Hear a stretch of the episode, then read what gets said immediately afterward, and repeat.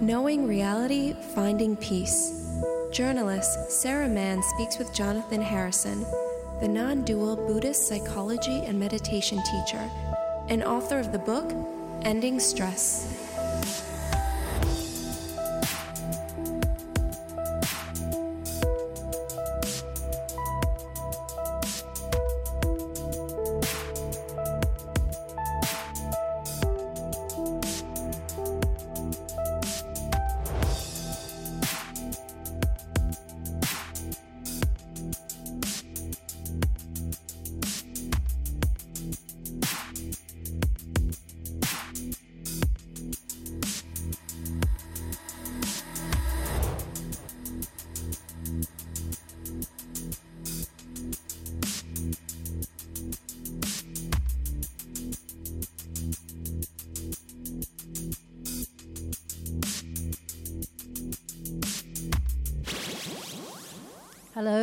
Sarah Mann, back in the studio with Jonathan Harrison, who is a non Buddhist but teaches uh, meditation in Israel. And uh, we're having a very interesting series of discussions about pain, stress, anger, and uh, and how we how we eliminate them or at least minimize them. Can I just correct one tiny detail, just uh, so that people understand? I, I'm not a non-Buddhist. I thought you said you weren't a Buddhist in an earlier interview. Correct. Okay, I'm neither so- Buddhist nor non-Buddhist. All right, very good. So Jonathan is a I'm no. I'm not defining myself. he's a nothing. I'm just whatever I am. All right, very good. No definite. We'll leave the definitions outside the studio.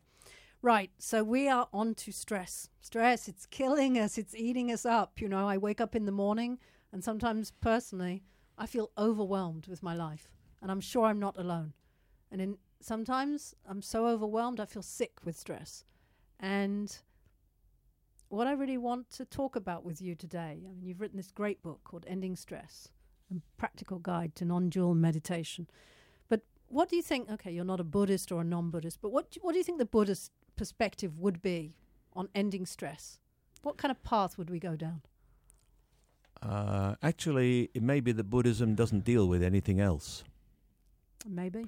The Buddha is reputed to have said, uh, "I deal with one thing and one thing only: stress and the ending of stress." And the Buddha claimed, um, you know, according to the Buddhist mythology, Buddha claimed that the, the reason for stress is demanding a reality different from what it is. The only way I can do that is because I have in my mind an alternative reality, which I think should be. And I haven't realized that the thing in my mind is just an idea. It's not real. There aren't really two alternatives. What happens always happens. Nothing else ever happens. When I realize that, but not just realize it mentally, but realize it deeply, then um, I simply look at what's happening and I do what I can with that. But I don't have the fantasy of a possibility of a different reality now because it doesn't exist. So let's talk So about. then, then as a result of that, you stop suffering from non-existent problems, and it turns out that's most, if not all, our problems. what you mean the problems we create in our heads? Problems are created by feeling that things shouldn't be as they are, but they always are, always. So it's really a question of acceptance.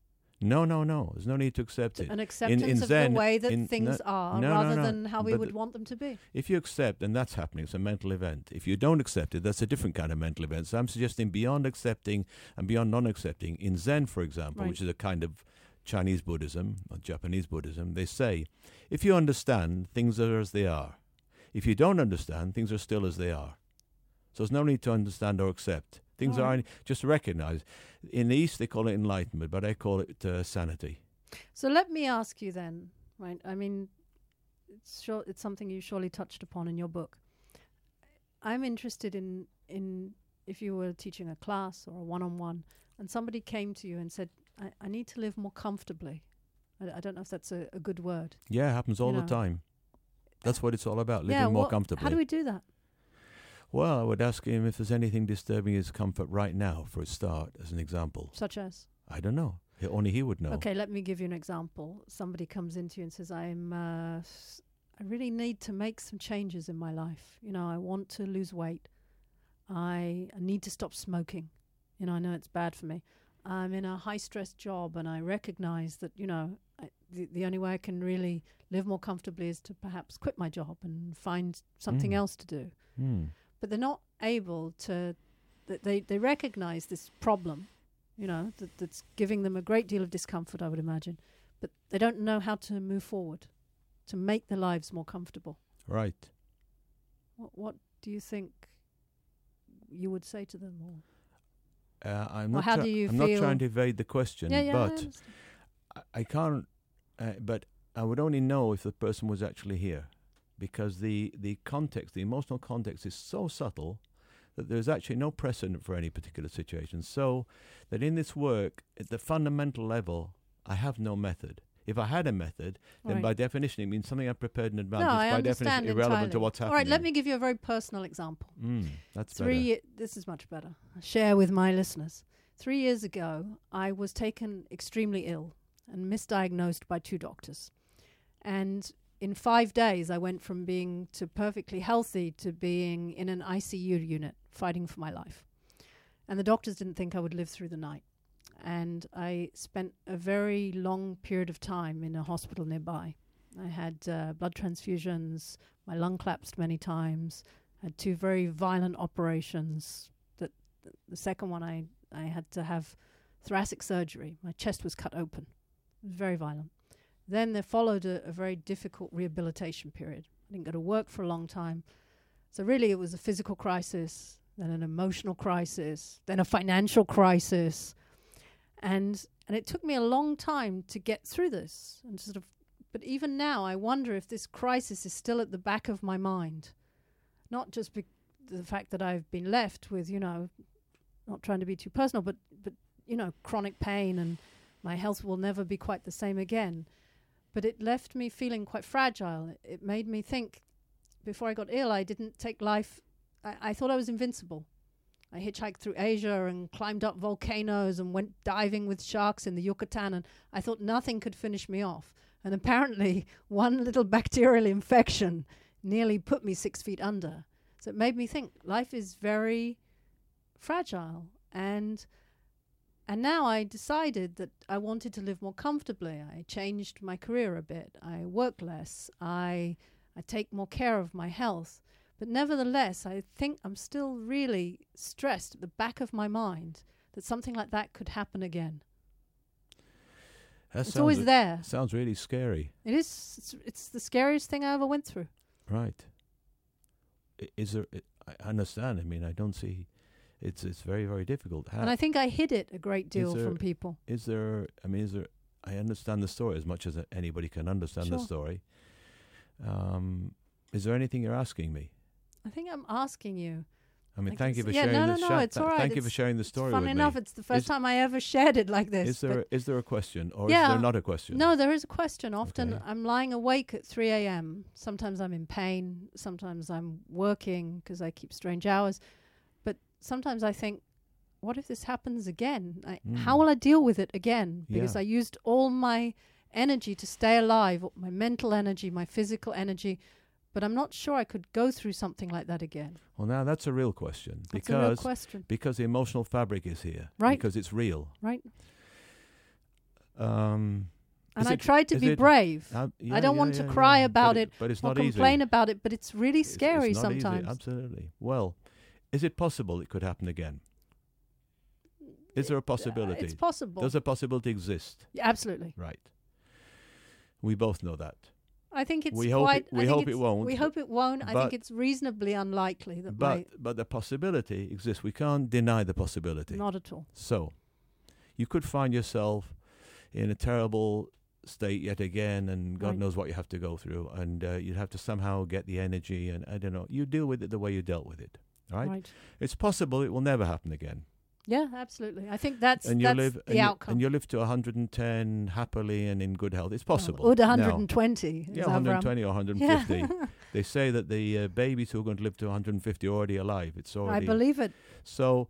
It's If possible it's this. anything to do with if, if, if they ever go into Ichilov, the hospital I was in, they will Uh, live to 150. Okay. So it's possible this will happen again, Right. And then there'll be all hell. And I it's think it- possible it, won't happen again. Two possibilities, Right. more or less. Now, right now, it's not happening again, correct? Right No. now, at this particular moment, there's no specific health crisis. There's a history, Right. there's a possibility, but right now, so that, and this is very much touching the heart of the matter, I'm suggesting that you cannot relate at a practical level to it happening again because it's not happening again yet. It may do. Right. You cannot relate to it not happening again because that's also not happened. So all you can do is live now and wait and see. If it happens again, you'll deal with that. I hope it doesn't. If it doesn't happen again, Right. you won't need to deal with that. And right now, we're talking, and I'm enjoying the conversation with yeah, you. we're having a great day. The sun is shining. We're drinking coffee. sitting with a very intelligent and uh, sensitive interviewer, and I'm enjoying this. Me and too. Uh, that's where I am, and I have no idea what's going to happen. It's more the anxiety, and I often feel it alone, and I try and bury it. Right. And I don't want to to bore people indefinitely with it. Although my closest friends were very supportive and still are. What I'm suggesting is the anxiety Yeah. is a result of something totally different. What's that the result? The of? anxiety has no connection whatever with the future, although it looks like it does. Because the future doesn't exist. A fantasy in your head about the future very much exists, and it's heavily influenced by the trauma you've been through. I'm so you're worried it'll you're happen again. Right.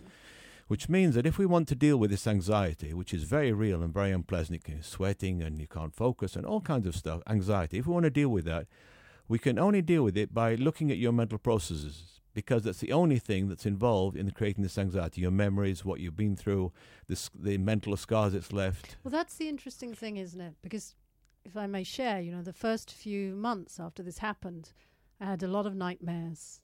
I had to go and live with my parents because I had to learn to walk again. And they said I used to scream out in the night, you know, help me, help me. And they had to come in and look after me. And I had a lot of flashbacks, you know, to the hospital and periods of time in like intensive care units and, and being wheeled down for surgeries. And, and it was very, very brutal stuff. But with time, it was quite interesting. That's, that's the, the fascinating thing about memory. We can often, f- you know, forget or put things to the back of our mind. And now I do think about these things. They're more triggered. You know, if, if I have to go, I had to go and see someone in Ichilov Hospital recently. He happened to be in the same ward I'd been taken to. It actually made me feel sick, not visiting him, but Yeah, the whole. It, it, certainly. I went outside and I was shaking. I remembered, you know, everything that I'd been through. And I wonder how we deal in you- life, do you not just me, with our mental scars. Do you understand that that's inevitable? Yes, The mental scar exists, just like Absolutely. just like physical scars, which you must have. sure. You also have mental scars. Um, the interesting thing is, I have a huge there. physical scar on my chest, you also have a huge that- mental scar. but the mental scar is just, It's it's, much more hidden. It's hidden, but it's there, But it's and there. it influences you. What I'm suggesting is that um, there's not much chance it would be any other way. Somebody who's been through what you've been through could not be not anxious. Once you realize that, you see the anxiety as a psychosomatic process. Sure. Has nothing to do with the future. And then you stop worrying about the future because you see the anxiety is simply how I'm built and what I've been through, Right. and that's it. And you see it as a pure emotion, and you don't look beyond the emotion to see what it signifies. It doesn't signify anything. The only thing the anxiety signifies is that your body's reacting this moment with anxiety. And why do you think it's that possible? Is it triggers that make us act, you know, with enormous Absolutely. anxiety? You can read the literature. You you get in a similar context. You were in the same ward, in the same hospital. It's absolutely impossible it wouldn't trigger associations. right. I'm not a neurological expert by any means. I'm not a psychologist, but there's enough literature on it. All right, that's how it happens. So if you go to the same place, or if you maybe even saw somebody bandaged in the same way that you'd been bandaged, you might freak out as well. I mean, it can happen. I, the important thing is to recognize it, so that when the anxiety occurs or the fear, Yeah. What or do I do? You just What do we all do say, in "Are you- these moments well, of great happens- anxiety? what happens is you begin to say, and it, you, it's not something you should do. It's something that I'm saying will happen automatically by itself, naturally, to the extent that you have awareness, which is you begin to see, ah, it's my anxiety. Interesting. That's how my body's reacting right now. And you go on with your coffee. And what about the sweaty palms and the pounding heart? They sweat, so you're more careful picking up the coffee cup because it could slip. Then you, you might get and then, scalded, which isn't good. And then you'd be back at then the hospital. yeah. yes. So I'm saying you just deal with what is, and sometimes after going through what you've been through, which is an experience that you wouldn't wish on anybody, that there are mental scars, and you you under certain triggers and contexts you'll react that way. Once you realise that, then you stop, you disconnect in your mind from thinking it has anything to do with the future. Has nothing whatever to do with the future. To do with your mental and physical state, and they're as they are, and you've been through a trauma, so you react. I watched a very interesting film a few years ago. I've forgotten the director. It's called Letters to Boaz, I think. Uh, no, Waltz with Bashir. And it's about a so it's all done in I'd, I'd recommend everyone in the United States to see this with English subtitles. It's cartoon animation about a man who has served in the Lebanon war and he's having flashbacks and anxiety. He's sick, he can't sleep. And in this cartoon, he goes to see a friend of his who's a therapist. And the therapist says, Tell your story. And he starts exploring the story with him. The more he explores the story and understands it, it's not that the anxiety goes away, but he has a better, he can keep a, he has a better grip on it.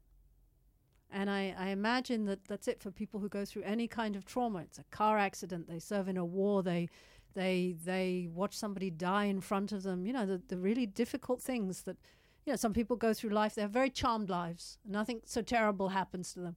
And other people go through things, I'm sure you've seen it, you know, in your classes with your patients. They go through things that are too hard even to imagine. Absolutely. But nevertheless, we only have two choices as I see it to, to cope with them or to slash our wrists. And I don't see any choices. You react the way you react. You're built the way you build, and your choices are part of the reaction. So they, they just happen. But I also think that some people, maybe this is contentious, you know, have have more willpower and more strength of character than others to yeah, get we're, di- through. we're different. right. Yeah, but And- you're but you're still you're not different. But you're only you. So Right. you react in the unique way that you react. So if you have a trauma, you know there are people who deal with traumas, Sure. and there are techniques to deal with traumas, and some of them work to some extent and more. And it's a case of finding that. So I would rely on you to find maybe what can help. But what about what, pe- I'm- what what I'm, about ta- people I'm who talking about something struggle? else. What about people who struggle, you know, to the extent where it cripples their lives? For instance, I got up and I was very anxious to get back to work very quickly. And all my friends and the doctor said, "Take a rest. You know, you've worked your whole life. You can have a rest Mm. now." But for me, I wanted to get back to a routine, to learn to walk again, to be independent. Yes, But there are other people, I think, who would curl up in a ball after Maybe. something like this, and but you don't. I don't. You're not built like that. You're built the way you built. So you got back to work. Yeah. Okay. Well, thank you for this very personal discussion. Thank you very much for sharing with me. It's, uh, I appreciate that. Knowing Reality, Finding Peace. Journalist Sarah Mann speaks with Jonathan Harrison, the non dual Buddhist psychology and meditation teacher, and author of the book Ending Stress.